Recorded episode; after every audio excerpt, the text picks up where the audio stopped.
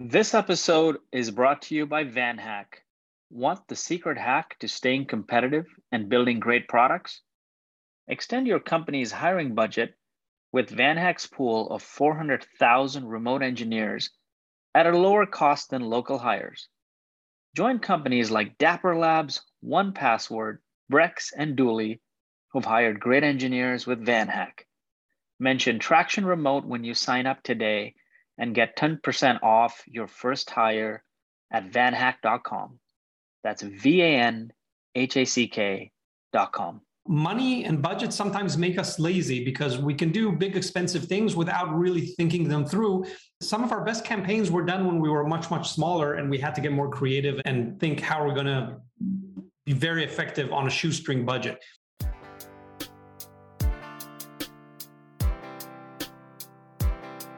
I need some traction.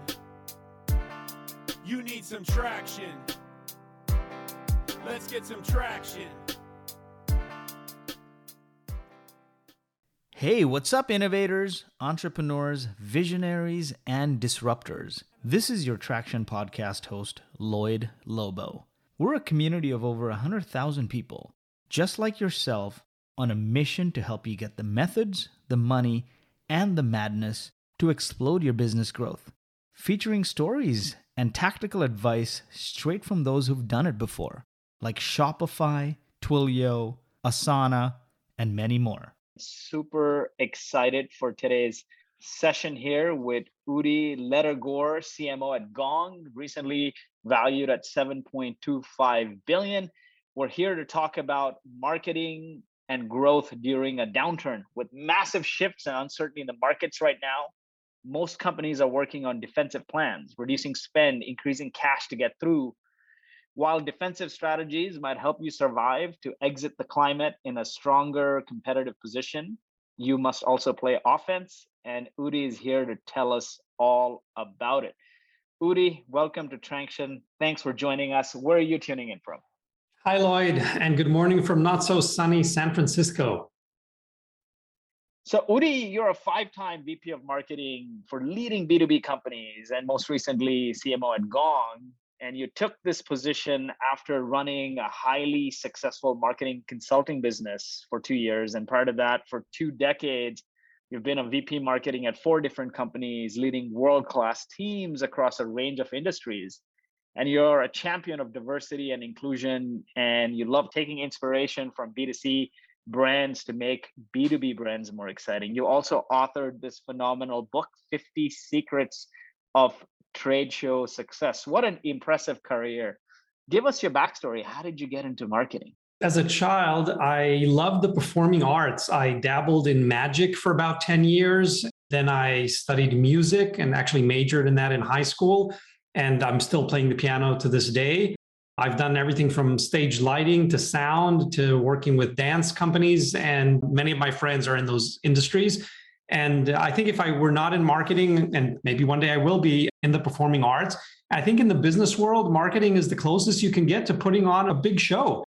We're putting together a brand, we're putting together events, we're putting together content, we're showcasing our company to our prospects, to our candidates, to our investors. And it's a big show. And I love being part of that. And in your journey, what are the most important skills you've learned that someone who wants to become a CMO like you one day needs to learn? So I found that there's two broad sets of skills if you want to divide them. One of them is the creativity side and the other is the analytics side. And most of us probably identify as having one of those stronger than the other.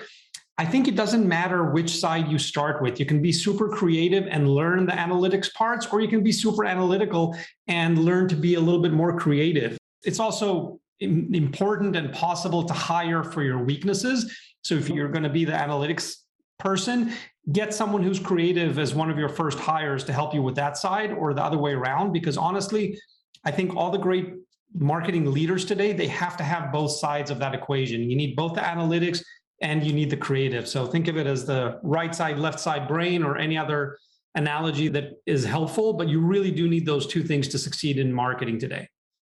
Creativity is what sparks emotion, and emotion is what differentiates brands in many ways. But then the data, I guess, helps you become more creative. I don't know. I'm an engineer, uh, accidentally got into growth and marketing. But let's talk about that for a minute. How do you leverage data to become more creative, or you can't? I think you absolutely have to. So let's take a simple sort of day to day experiment that every marketer ends up doing and how you use both sides of the brain. So marketing has a lot of the soft side of understanding human psychology. So does sales, by the way. But marketing, we're talking about today, has a lot of the soft skills of understanding human psychology, understanding persuasion, motivation, what makes people tick. And there's plenty of books. I think we're getting later to some book recommendations on how to do this and how to get started. And then you need the analytics to know how to set up a good scientific experiment. What is the minimum sample size that you need? What does statistical significance mean? When can you stop testing and start optimizing? And by combining these two things together, we'll never have enough traffic to our website to try a billion different variations. So you've got to use some hypothesis. You've got to say, okay, based on my understanding of human nature, these are three or four directions that I think might persuade users to want to click on my offer. I could use social proof. I could use credibility. I could use authority. I could use likability. I could use a good price. There's a bunch of different ways, but there's probably not a billion. There's maybe five, six, or 10. And then you use the analytics side to know how to plan that experiment, exactly how many times to run it, how much traffic you need on each variation, when is it enough, and you can start driving more traffic to winning variations. So that's how the everyday combines both the understanding of human nature and the behavioral psychology, which sounds very fancy, but every marketer has to know how to do this with the analytics side, which means you can run an effective and efficient test that has some statistical significance that will get you the results that you're after. Marketers have earned a bad name over the years because they're mostly from the creative side. And then HubSpot and all these companies started coming along over the last 20 years and started bringing the value of data. And Gong is dominating that, having created a category in revenue intelligence. So let's dive into startup marketing now. Uh, we're in the middle of a downturn. Everyone's just playing defensive, reducing spend. What advice do you have for companies creating a marketing strategy during a downturn? Perhaps diving into tactics for offense versus defense. Happy to chat about this uh, as long as people want, because obviously it's something we're going through right now, and I'm seeing many of my colleagues go through. So, here are a few things in kind of random order that we're doing right now, and I would recommend any, anyone who's trying to adapt their marketing to, to do right now. One thing is don't panic, right? This is a market cycle, and markets always go through cycles. They go up, they go down. Depending on how long you've been in the workforce, you might have, like me, lived and worked through the 2000 dot com bubble burst. You might have lived through the 2008 subprime crises. You probably lived through the COVID 2020 downturn. And here we are again in 2022, going through another downturn for different reasons, but it is a downturn that shares some of the same behavior as other downturns. So, first, don't panic. And this is easier to do if you've seen one before because they're not going to last forever. I read today that in all the market downturns since 1990, the average duration of a recession, which we're not officially in yet, is 15 months. So this is not going to last forever. They usually last for a year and a half, and then the market recovers and goes back to an upcycle. There is hope, folks. Now, what do we actually do? For me, if you want to take a headline away from downturn marketing, it is back to basics. That is the headline. And I'll explain what I mean. In times of everyone has prosperity and lots of money and lots of time, then people look at trying out new products that maybe they don't have an immediate need for. They look at spending some discretionary money on products that they don't actually need, but it would be nice to have or nice to try. A downturn is different. A downturn is when everything comes down to the basics. People have to be a lot more focused on what's going to drive their main goals right now. And you're seeing that with companies stopping to buy things that they don't have to have this year to succeed. Projects are being pushed out to next year and beyond. They are not going to move the needle for this year. Hires are being frozen, sometimes even cut off. Some companies, unfortunately, are letting people go. And all of this is part of refocusing on what are the few critical things that the company needs to do to succeed during this downturn. And if you think about it, most of us are acting this way in our personal lives as well. You can plan fancy vacations when you've got the certainty of money coming in, but if you're in a downturn, you're going to cut down on some of the nice to have stuff. So, what does this mean for marketing? There's a pretty simple recipe here. It's easier said than done, of course. I recognize that. But the recipe is pretty simple to understand. You need to look at what your customers need most from you right now and look in areas like product, messaging, salesmanship. What can we change and do that quickly? And that's going to be my next point. What can we change quickly that gives our customers exactly what they need before our competitors do that? So I'll give you a few examples. Product. Now, when we went into the COVID downturn a couple of years ago, teams were going remote for the first time. Many teams that were working out of an office, like our own team, suddenly went remote and people were trying to adapt. So our product team devised a brilliant feature that our chief product officer called it's like the manager's swivel chair that they had in the office where they could turn and see what each of their team members were doing. They could no longer do that once they went remote. So they developed a feature that was a virtual swivel chair, if you want to think of it that way, that gave managers a team view of what their teams were up to hour by hour, which opportunities they were working on, which projects they were working on. And that was exactly what our customers wanted. And it got really fast adoption. Now, during this downturn, lots of customers have on their mind what is happening in my markets? How many of my opportunities are talking about hiring freezes or layoffs or budget cuts or budget freezes? And how is this affecting our win rates? So within about two weeks of getting into the situation, our product team launched new features that all of our customers can use as part of their regular subscription, where they're getting a tracker on how the economic downturn is coming up in their sales conversations. Where is it calling deal delays? So they know exactly what's happening. And also looking at the reality of how that's affecting win rates, because not all the warning signals are going to manifest themselves as a lost deal. So that's examples of what you can do on the product side. On the messaging side, let me give you some examples because this is at the heart of what marketing does. So back in COVID, again, teams were going remote we did a very simple change. It took us 10 seconds. We looked at the headline of the website on the homepage and it said something like revenue intelligence. And we changed it to the number one system for remote sales team. That week, we saw a 12% lift in conversion rates on the website. At the beginning of the downturn that was a result of COVID, people were quickly looking for solutions. How can I help my team go remote? And by giving them what they want without extending the truth too far, right? we are still a revenue intelligence system for sales team, but you can package that in many different ways. So by focusing on the aspect that we're actually helping sales teams that are remote right now, we saw a 12% lift. And we're doing the same thing now, not around remote, but about how to get more productivity and how to get more efficiency out of your team using our reality platform. So you have to be thinking about your product right now. Now, some products it's going to be easier, for other products it's going to be harder, right? If you're going into COVID as a travel or hospitality company, my heart goes out to you. There was not very much that those companies could do, even though the big ones, the good ones, they found ways to survive, right? Airbnb switched from live like a local to virtual experiences, and they managed to come out thriving from that. And they're still moving very quickly. So look at your product and think how can you repackage it quickly I'll give another example. When we sell Gong, during times of prosperity, we focus on how it helps onboard new salespeople very quickly. It actually takes about half the time to onboard salespeople at a company that has Gong compared to a company that doesn't have Gong.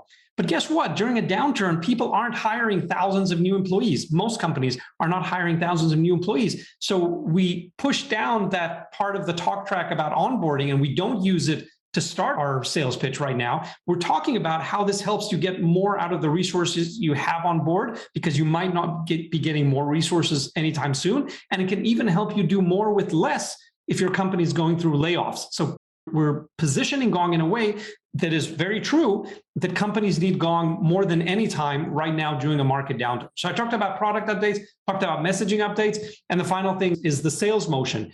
How can you help your customers in sales and customer success get through this time and show that you are a valued partner?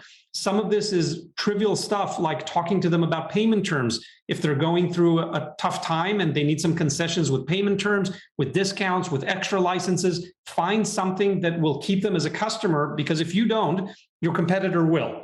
Find a way to keep them as customers. They will come back to you and increase their subscription when this downturn is over. And of course, use all that messaging stuff and showcase the new features the product put together that we talked about in your sales motion. So those are the high level things. Now, let's say you're a new founder or you are starting a company today, Udi. Where would you start? You have no budget, markets are going down. What were some things you would try out to get your early customers and build your marketing strategy? So I, I was in this position six years ago when I joined Gong, and I've been in this position at four other companies that I led their marketing before. Gong is a very well known brand today. We didn't always have a multi billion dollar valuation and multi million dollar marketing budget. When I started Gong, it was after our seed round. We had a very modest budget to work with, and we had to get creative. And I'll say this money and budget sometimes make us lazy because we can do big, expensive things without really thinking them through. And some of our best campaigns were done when we were much, much smaller and we had to get more creative and think how we're going to be very effective on a shoestring budget. So when I started at Gong, I thought about it this way. Look, the two channels that we all want to build are inbound and outbound. Now, inbound is the holy grail of marketing because it is super efficient. It is cost effective. You get people knocking on your doors, coming to your website, asking for a demo or signing up for a trial. The problem with that is that it takes time to build. You can't build that on day one. When I joined the company, we had zero website traffic, zero demo requests, and I knew I couldn't build that in a week. So I wanted to start building that because I wanted to have it as soon as I can. But at the same time, I realized I'm going to have to quickly act on outbound. Otherwise, we're not going to make it to the next round. So here's what I did with both those channels. For inbound, the easiest and cheapest thing you can do I, maybe it's not easy, but it's cheap and it's the right thing to do, is to build organic content that your prospects and customers really get value out of. And so, late 2016, when I joined Gong, we created the Gong Labs content series where we analyzed sales calls in our system that our customers were having. We anonymized them and aggregated them so you couldn't identify any sensitive information or, or even which companies we were analyzing.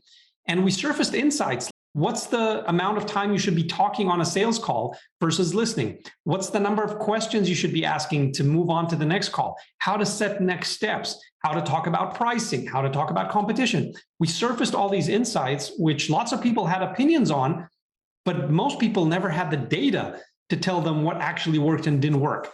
So we started publishing this content. And from the first time we put it out there on LinkedIn, which as organic content cost us zero dollars, we saw a ton of people coming in and reading this and then sharing it with their friends, tagging their friends in sales. We didn't do anything for this. The marketing team was two people. It was me and Chris Orlob.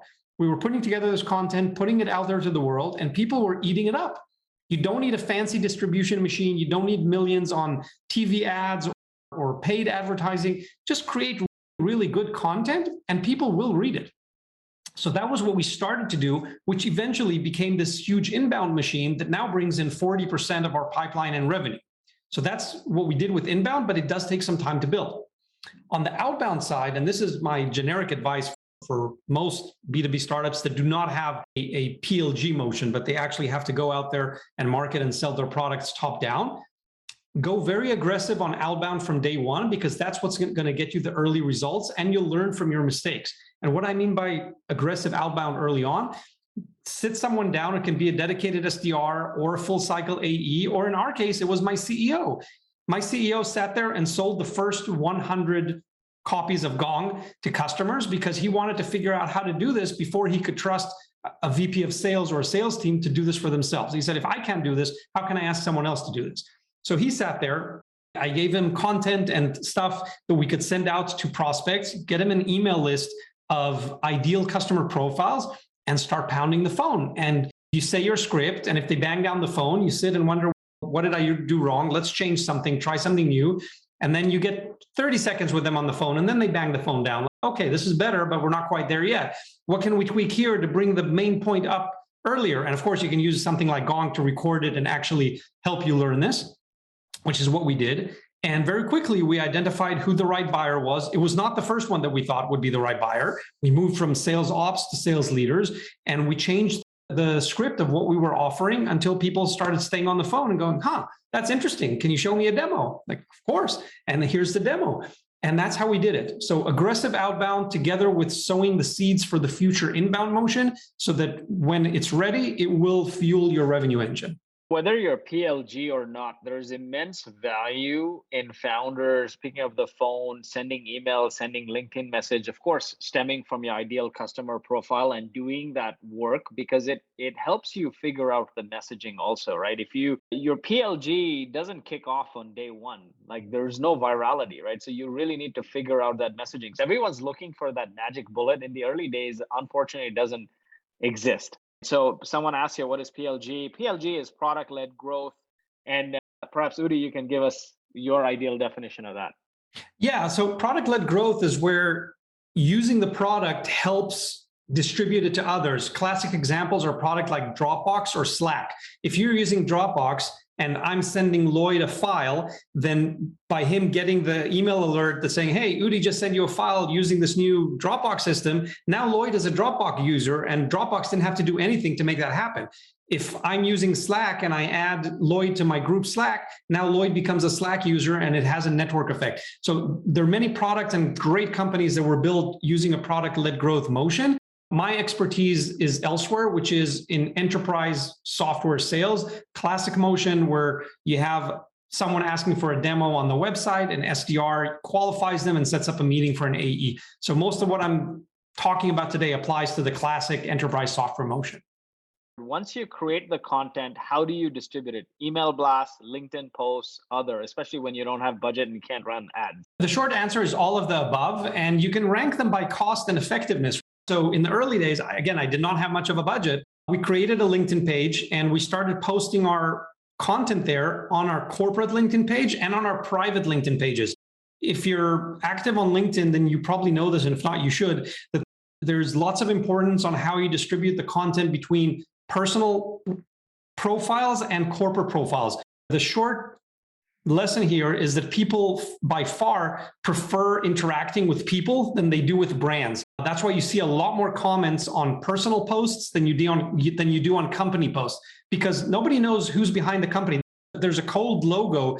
Nobody knows if you're if you've got a paid intern behind that corporate page or if it's the CEO behind the corporate page. So they prefer commenting on personal profiles because there's a face, there's a name, and if you have something good or bad to say, you want a real person to be reading that. So we started experimenting and we ended up using both personal profiles and the corporate profile because we want to grow the number of followers on the corporate profile. So the more followers we get, the more audience we get for every piece of content that we publish there. And if you have a bunch of people posting from their personal profiles and they leave the company at some point, then you lose their followers as well. So it's important to do a combination of both. And using that strategy, we were able to grow to 150,000 followers on LinkedIn in a pretty short amount of time. And so now when we publish a piece of content, a lot of people see it there.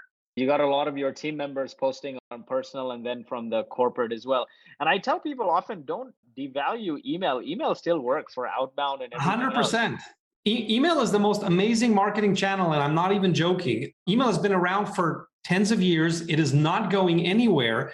And in many ways, it is better than social media. And if, if you haven't thought about this way, let me explain on social media, timing is super important because you publish something at 10 a.m. and unless it gets a lot of traction, so it hangs around the feed for a little bit longer, three hours later, nobody's going to see it anymore. Let alone if it was yesterday's news, nobody's going to see it on their social feed.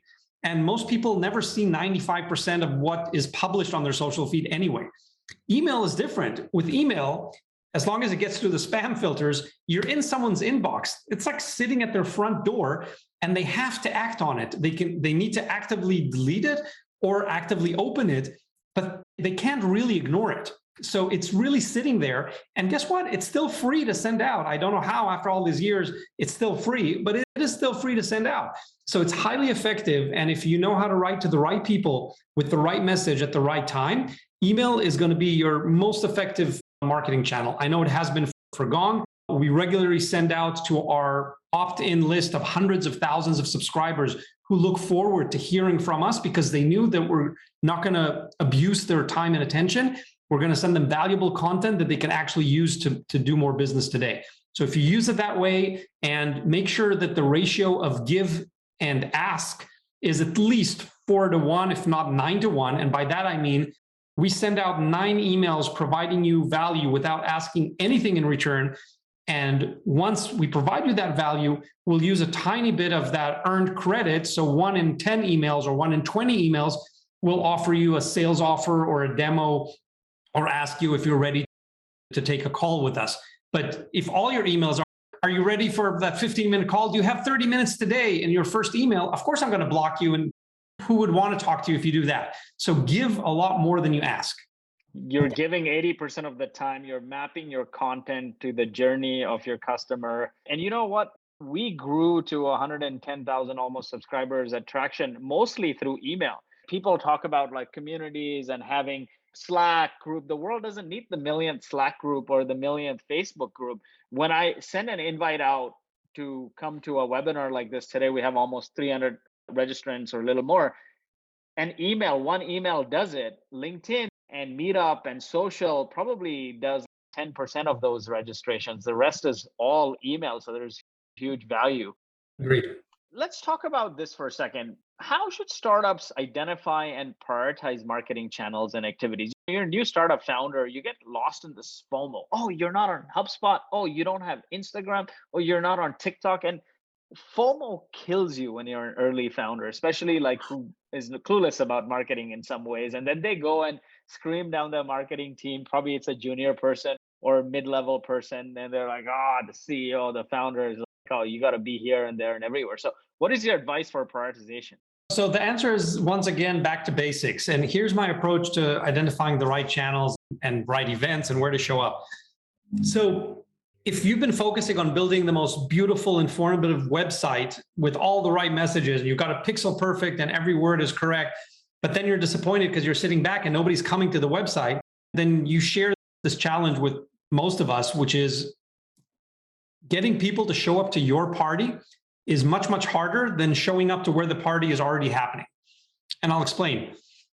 Depending on which industry you're in and who your buyer is, they're probably already congregating somewhere, assuming you're not the first vendor or company trying to sell something to this buyer. So we experimented in early days. We were looking for sales leaders and we had a couple of ideas of where they would be hanging out. So online, we thought they might be hanging out on LinkedIn. We thought they might be hanging out on Twitter. And we also looked for events where they hung out. So we found organizations and associations like the AAISP, the American Association of Inside Sales Professionals. We found the sales hacker community that, that Max Altshuler was running. And we started signing up for the, their events, coming around, say, oh, yeah, this place is full of sales leaders. Okay. So if this is where the party is happening, this is where the traffic is already going it is so much easier and smarter to show up there with your message than try to drag everyone to your website because that takes a lot of effort.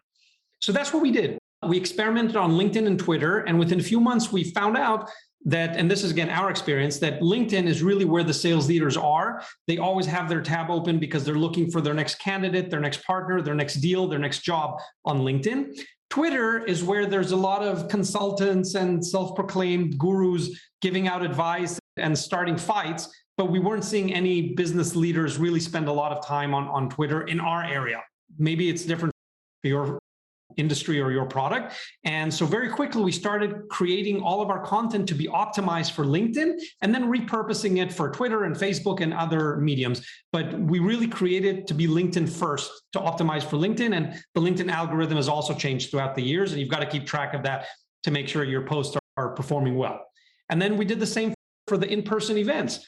We scouted all these sales communities, local and national and international, and we started showing up to their conferences. And we saw, oh, okay, in this community, we're seeing the tech sales leaders, while in that community, like the AISP, it's actually a really good mix of some tech, but also a lot of legacy. So if you want to get into manufacturing and I don't know, oil and gas and telecom and finance, you want to go to that one instead of that one. So you've got to get the lay of the land and show up to where the party is. Now, once you're there, you put up your booth, you get a speaking opportunity. That's my number one hack for conferences. Always get the speaking opportunity, do whatever it takes. If you've got really good content, they will let you on stage for free because they're trying to get really good content to drive the attendees. And even if you have to pay for a sponsorship, do it if you can, because speaking opportunity where people are sitting for 20 or 45 minutes and listening to you talk about something you're an expert on that's providing value and associating it with your brand, that's way more powerful than giving out tchotchkes at a booth somewhere that nobody's going to remember. They're probably going to throw it out before they leave the show floor. So get that speaking opportunity. And if you're on social media or in a community, online community, get your content, get your thought leadership out there, provide a lot of value, and then you earn the right to occasionally ask for something. And a lot of this does not have to cost a lot of money. And so that's how we did the initial marketing. And by showing up in all these places, then we made people search for Gong because they heard us at a conference or saw us on LinkedIn. Now I want to learn more about these people. And that's how you start building the website traffic. And that's when you own the traffic because you can start converting it into trial requests, email subscribers, newsletter subscribers, any sort of conversion uh, CTA that you want to put up on your website. So summarized visibility, credibility, and then profitability. I like it. And mm-hmm. I, I, like the maniacal focus on the ideal customer profile because then you can map out where do they eat, breathe, drink, sleep, who are the influencers, what tools they pay for, what events they go to, what magazines they read. You can create these lists and then try to prioritize and dominate that. A lot of people don't think of it that way, but that is a very important strategy. So let's shift gears here for a sec you are starting out now you've been visible you got you've prioritized your lists you've got some traffic going. Now as you scale this from like zero to maybe millions what are tools resources skill sets you need to have when going from pure startup to say maybe five ten million in revenue? People who are the people you bring on? What key processes? And what do you need to have in your tool stack? People are always going to be the most important thing in your stack. Way more important than the technologies that are going to come and go and change. And a lot of them honestly do the same or almost the same for your business. It's far less important which CRM you choose or which chat tool you use than the people that you have on your team, because the best people are going to give you 10x the outcome of just okay people. And of course, you don't want any poor performers on your team, especially if you've got a tiny team. And for years, we had a very small team at Gong. Even going into the pandemic, I think we had like 11 people on the marketing team, which is pretty small. We've done most of our growth since uh, since COVID started because the company's been really successful and we've got more resources. But especially in those early days, every single one of the people, it, you cannot compromise. I can tell you what my first two hires are, and I think that model works for many, if not all companies. As you can guess from the advice I've been giving so far, the first person I hired was a content person. I hired someone who was a domain expert on the same topic as our audience is. He had a past in sales, so he could write credibly for sales leaders. And that was my first hire. The second hire was a marketing automation person, and she was an expert on gluing together all the disparate systems that we needed to get to work because I was spending hours a day on getting the email system working with the CRM, with the landing page builder, with the chat, with the ads, with all that stuff. And I needed someone to take that off my hands so I could focus on the higher level strategy and give more guidance and measure the campaigns. So those were the two first hires that it was just the three of us for a very long time in the Gong marketing team. And we grew and created so much content and traction that people were sure I already have dozens of people on the team when we we're just a tiny team of three. So get the right content person and a good automation person. That's probably going to take away like 80% of the work that you would otherwise be doing and free you to focus on strategy, decide which experiments you want to do, which platforms you want to go to, and just work together really successfully in those early days.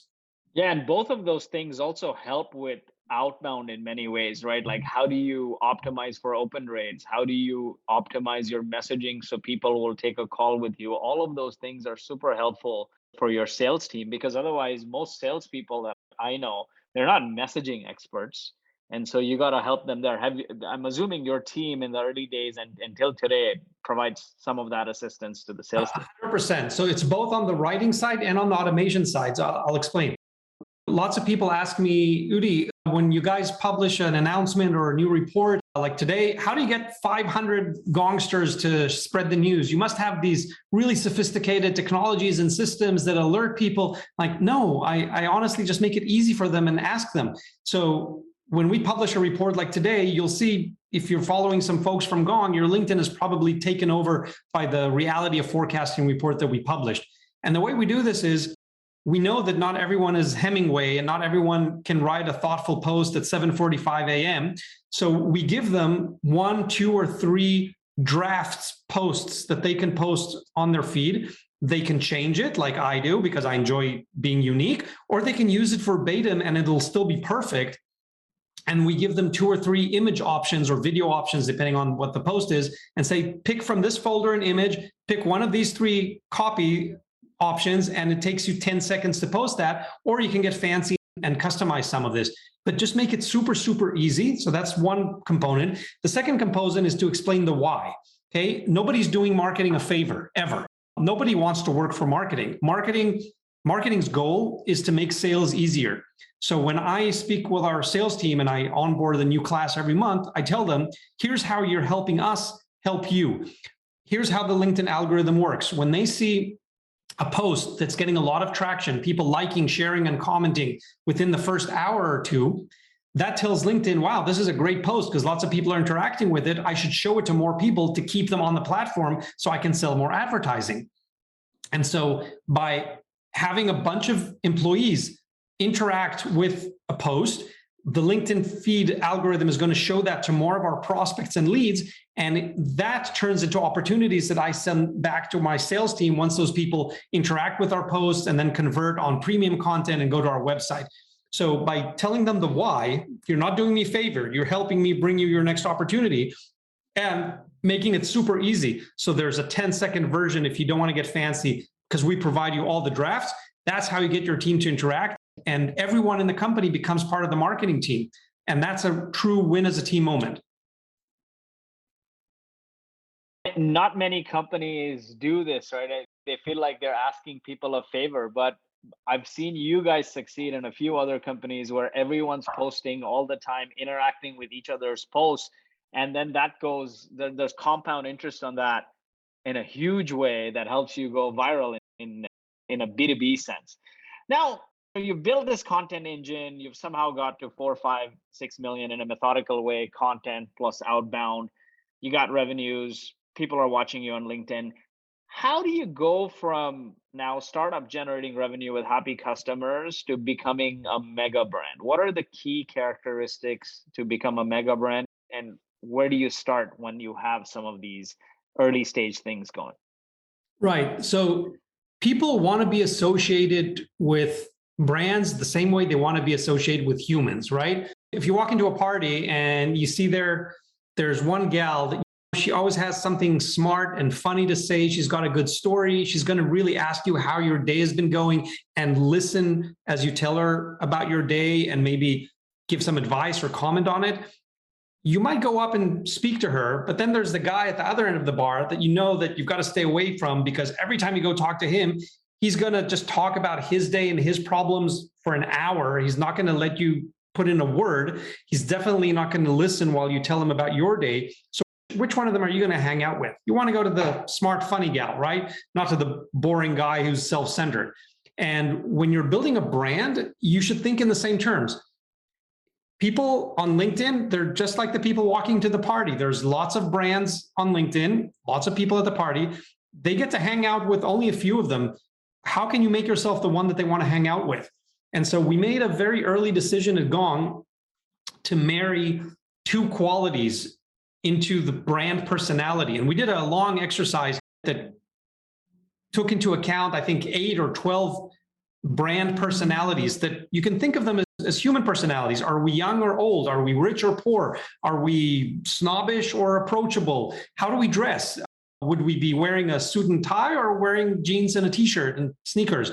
And think of all these things. And, and what we eventually managed to do, which which I think is kind of rare, but is now being broadly copied, where people can succeed in doing that, is being an authority, a trusted authority. So when people have a question on what actually works in sales, they turn to Gong.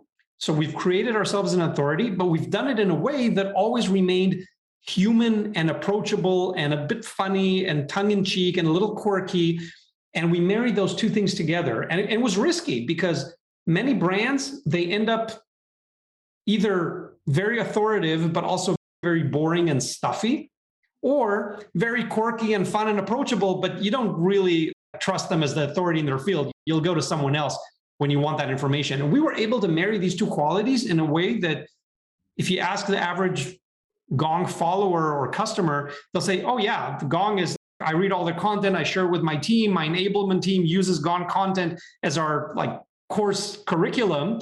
But they're always so fun to hang around their events, their social media. I love their emails. I love everything they do because they're fun and approachable. And you'll never think of us as the boring guy in the sweaty suit, but always as the fun person who's just asking you about your day and offering some friendly advice.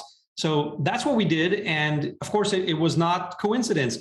We have a very detailed style guide.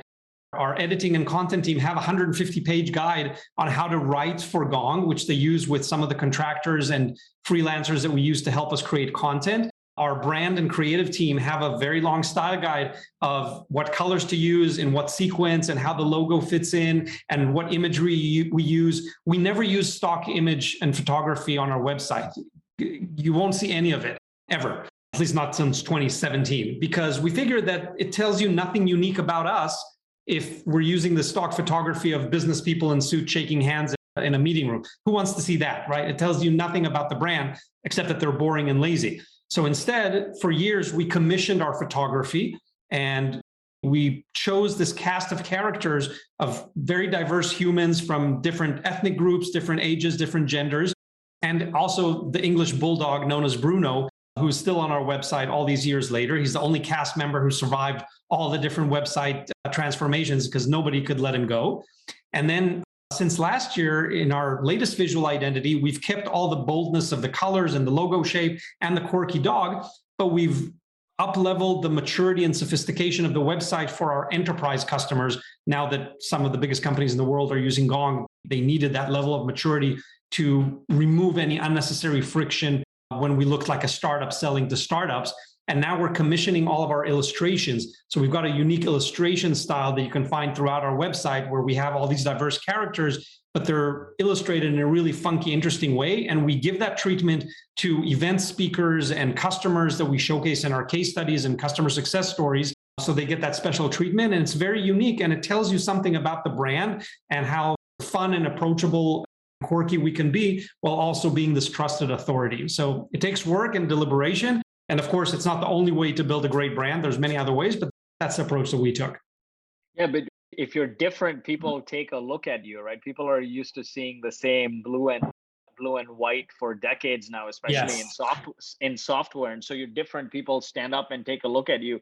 It's like going on a highway at 100 miles an hour. But what hoops did you have to jump to come up with this personality, or it was just an extension of the early team and the founders? It really was the extension of the early team. I'm extremely lucky to work for a company where our CEO is a past CMO. And that comes with a lot of goodness because he understands and values marketing and knows how much marketing can contribute to the company. So I never had to prove why we need marketing at Gong or why we need to invest in marketing. The internal joke is, and it's not a joke, that, that the CFO occasionally gives me an emergency call. Udi, quick, we need to spend more money. Where can you invest this now? And how many times has your CFO called you as the CMO or VP marketing to offer you more money to invest because they trusted you would use it to create more pipeline, more demand, get the company narrative out there? And that's the kind of culture that we have at Gong. Even during downturns, whether it's COVID or whether it's now, we've never cut the marketing budget because we're able to show how it contributes to pipeline, how it contributes to brand awareness and that's one of the first things the company wants to invest in, and probably the last one that they want to cut it. Now, you guys did a Super Bowl ad. Speaking of budget, we did two spend, actually. We did one last year and one this year. And was it expensive? Sure, it was. Depending on how deep your pocket is, it's not for the faint-hearted. It's not something that that I would do in the first, second, or third year of building the brand. We we did that when we were already a pretty mature, successful company, and uh, we had earmarked. And I, I do this every year. I earmark around 15% of my budget for experiments that I don't even know what they are when I get the budget approved because I know there's going to be many opportunities throughout the year that I'm going to want to utilize and I don't want to have to start a budget approval process for them. So I earmark that percentage of budget for experiments and there's never a shortage of experiments. How did this experiment turn out from an ROI perspective? Was it worthwhile? Would you do it again? Would you recommend it to other B2B founders? So it's a more complex question than you might think. If you ask me, do I recommend LinkedIn ads? Yes, of course. You see daily ROI, I can explain why. Super Bowl is a little more complex because we we thought about it last year when we headed into Super Bowl as a long-term brand awareness exercise that would uplevel the brand to be thought of as a very large successful company and we didn't even think we'd get any short-term measurable ROI. So that's how we stepped into it and one of the hacks that that I use there is instead of buying the national spot which is super expensive it's in the multi millions of dollars which I was not ready to put down that would be a, too big a part of my budget I spent a tiny fraction of that in the low six figures buying regional spots in San Francisco, in New York, and in Seattle. And we worked with one of the creative agencies that had done good work for us in the past. And we created a modest but fun Super Bowl commercial in the middle of COVID. Just one actor, one small set, one day of shooting. And it performed really well. The bottom line is we ended up having our biggest week of pipeline generation ever in the company during Super Bowl week of last year. And all the brand impression stuff that we were hoping for, we got that in spades. The sales team was delighted because we could see I was using Gong to track sales calls where customers were talking about seeing us on Super Bowl and hundreds of uh, the customers and prospects on calls were talking about seeing us on Super Bowl and how exciting this is and how this helped them realize that we were such a big successful company. Candidates were telling recruiters, I've been thinking about Gong, but then I saw you on Super Bowl and I thought, okay, this is time for me to apply and take that call now. So it really had a huge effect, even more than we were hoping. And as I said, we had the biggest pipeline week ever. And many of those opportunities, six months later or sooner, turned into meaningful revenue. So that was a really good year. And then it made it very easy for me to get approval to double the budget eh, for the 2022 Super Bowl and go bigger, buy more in game spots that are right in the game and not before or after, and experiment with some new regions. And again, the goal was to do a long term brand awareness play that may or may not contribute to short term pipeline. To make a long story short, we hit the brand awareness goals out of the park with even more brand awareness this year than we saw last year. We did not see a comparable immediate pipeline impact as we did last year. Could be for a variety of reasons. Either the creative was different this year, we didn't show anything about the product. It was meant to be a funny Super Bowl commercial that grabs people's attention, and it did, but it didn't say very much about the product. So it didn't drive people to ask for demo requests as much as uh, they did last year, which is why we're a little bit torn in in the team. I'll be honest and admit it. Some of us are like, yeah, we should totally do this again because it has all these great effects. And others are maybe we've finished this experiment and play and we can move on to something else and make better use of our money next year. So I don't know yet if we'll be in 2023 Super Bowl, but uh, stay tuned. Maybe you'll buy a slot like the Weeknd did to take it over and do a performance there. But this begs the question, right? A lot of early startups, and even once you've raised Series A, B, lots of money, and a lot of tech focused leaders, they want to see ROI. So, how do you balance this brand and performance investments when brand clearly is not very hard to measure? The ROI is not clear, right? There, you got top down pressure to generate sales. So, is there a percentage balance? do you throw that in the experimentation bucket and don't ask questions kind of thing? Is that the culture? How should we think? of So there, there are a few angles to this. One of them is the balance of how much we're spending on things that are measurable versus how much we're spending on things that are not measurable. And I think in B2B marketing and probably in any marketing, the vast majority of things we invest in should be measurable and should be clear to show ROI.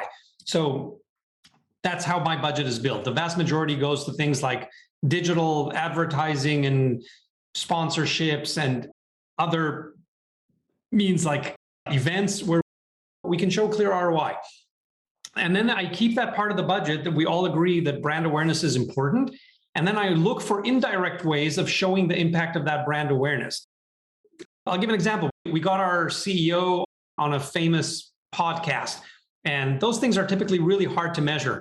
But using Gong, we could track every time a customer said, Oh, I heard your CEO on that podcast. And we could see this showing up.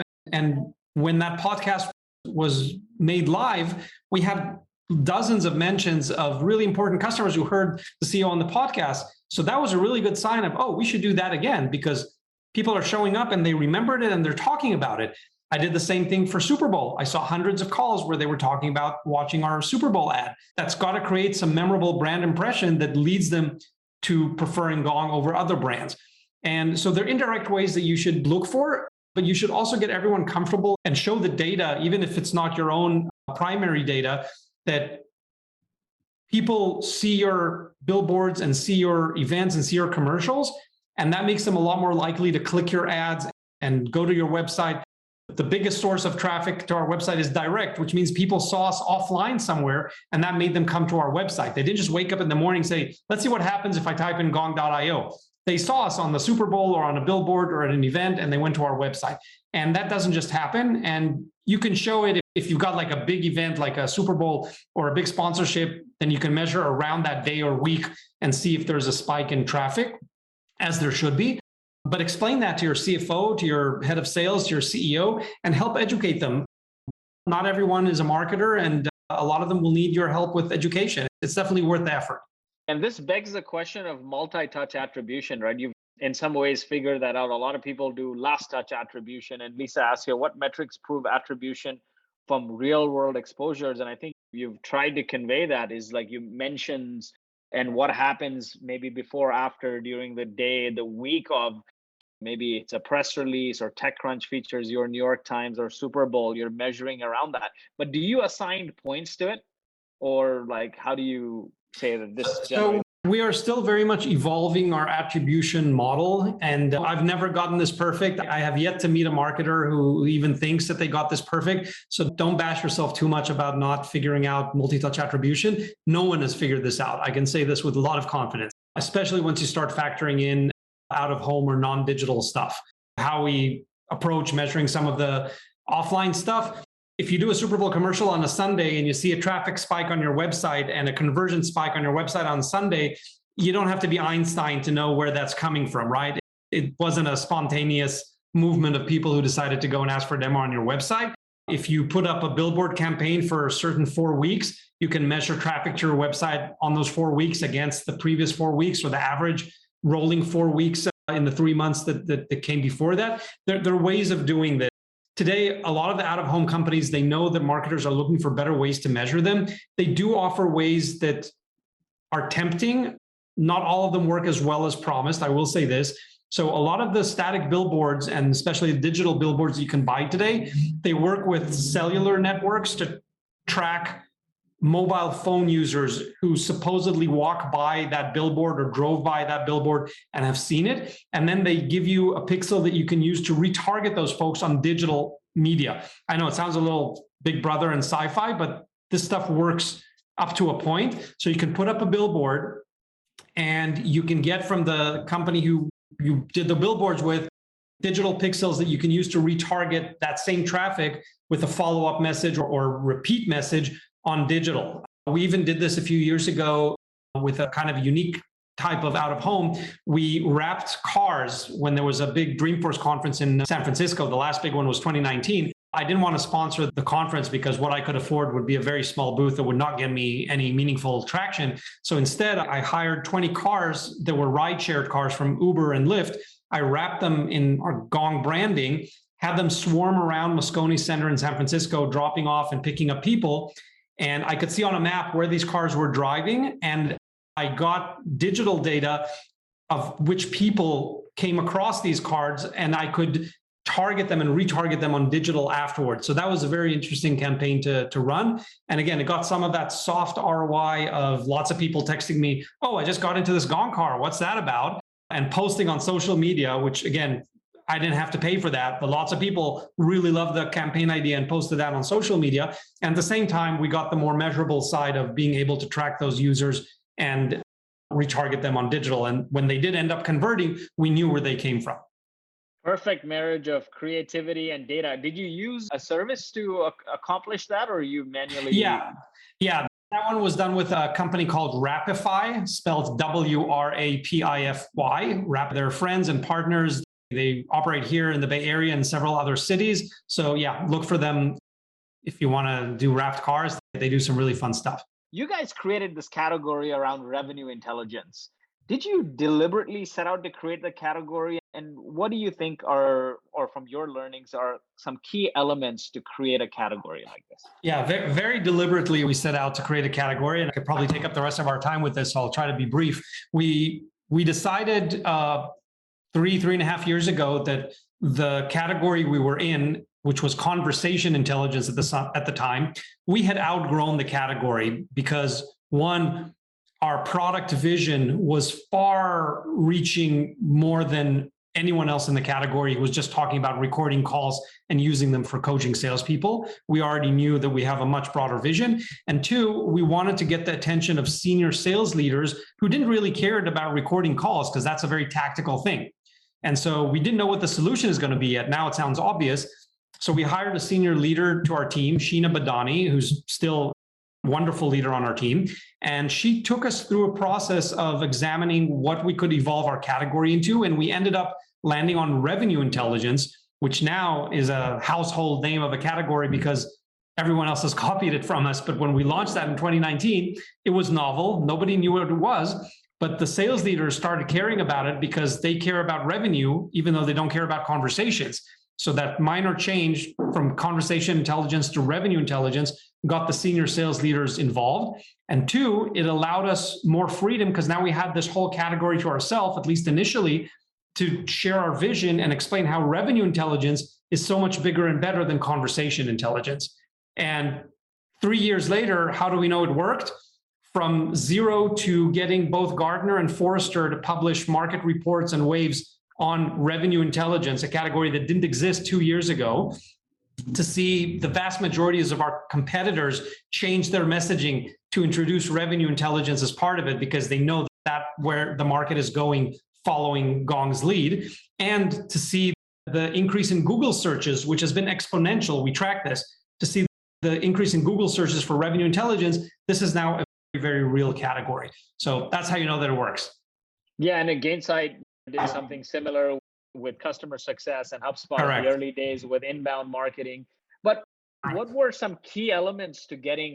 I guess the holy grail is when Gartner and Forrester tips. Uh, here are some really quick tips. First, repetition is key. So we repeated it thousands of times until we were blue in the face. We created the Revenue Intelligence podcast, Reveal, which has hundreds of thousands of downloads and has been going strong since we launched the category in late 2019. Sheena Badani and Devin Reed are the co hosts. Every single week, they interview a senior sales leader about how they use data to drive more revenue. And they've been promoting it as the Revenue Intelligence Podcast, not the Gong Podcast, but the Revenue Intelligence Podcast. And for years, we for the last few years, we've been spending a big part of our advertising and marketing budget not around our product, but around the category so that we drive revenue intelligence to the front. And when people look for revenue intelligence, they more often than not end up with Gong because we are the category leaders and we own all those assets. If you look for the Revenue Intelligence podcast or the upcoming book or, or whatever, it, you all end up at Gong because we are the leaders behind it. But that takes some discipline to promote the category ahead of the company to get that attention and get people to drop their arms because they're a lot less defensive when you're teaching them about a category than you are when you're pushing your product. In, in many ways you built like a community of practice to make professionals in that better and people saw value with it. And in many ways also successes one or two things done extremely well consistently over time. What are some books that have formulated your journey that you recommend others to read? The number one book and if you've heard me before, this is like a broken record, but I recommend everyone starts with Influence, but by Robert Cialdini. He talks about the six pillars of human persuasion, and that is the base for everything that we do. He wrote that book back in the 80s before there was social media and LinkedIn and Google and all that stuff. But it's amazing how well his book has survived and how everything he wrote there is still relevant to this day. So start there, and then you can take that to whatever media you're working on. First Principles. I love that book. I've read it a few times. Even tied to that is Dale Carnegie's How to Win Friends and Influence People is another great book. What is the biggest trend that will change the way marketing is done today, in your opinion? I think it will continue to become more and more personalized. We're seeing this in our consumer behavior with Amazon and any other site that you're on personalizing your behavior and your promotions. So you're not just seeing generic promotions anymore. Netflix and Spotify giving you personalized recommendations. B2B has to continue evolving in that direction because people are sick of being spammed with generic messages. If we don't have a mom in our family, I don't want to see Mother's Day deals because they're just offensive to me. And if I'm not in the market for revenue intelligence, I don't want to see ads for that today. So B2B marketing will have to become more and more personalized. And there's many technologies and creative ideas that are going to get us there. What is one piece of unconventional advice that marketers or founders ignore? I think it's different is better than better. And by that, I mean that most companies and individuals try to play the game that someone else has already created and they try to play it and be better than everyone else. That's super hard to do. If you take a different approach, which is instead of being better than everyone else, just be different do something different with your brand, do something different with your content, do something different with your product, do something different with your sales motion. Think about everything that you do and how can I just do it different?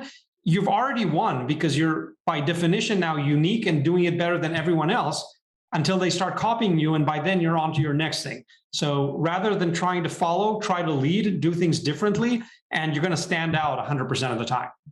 Love it. You guys have been standing out from day one. Thank you so much for joining us, Udi. Wishing you great success. Another 10 billion on your valuation. Thank you, Lloyed. Thank you for listening, and we hope you enjoyed this week's episode of the Traction Podcast. If you enjoyed the show, please leave us a five star review.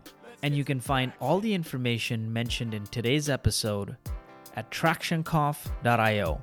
That's T R A C T I O N C O N F dot I O.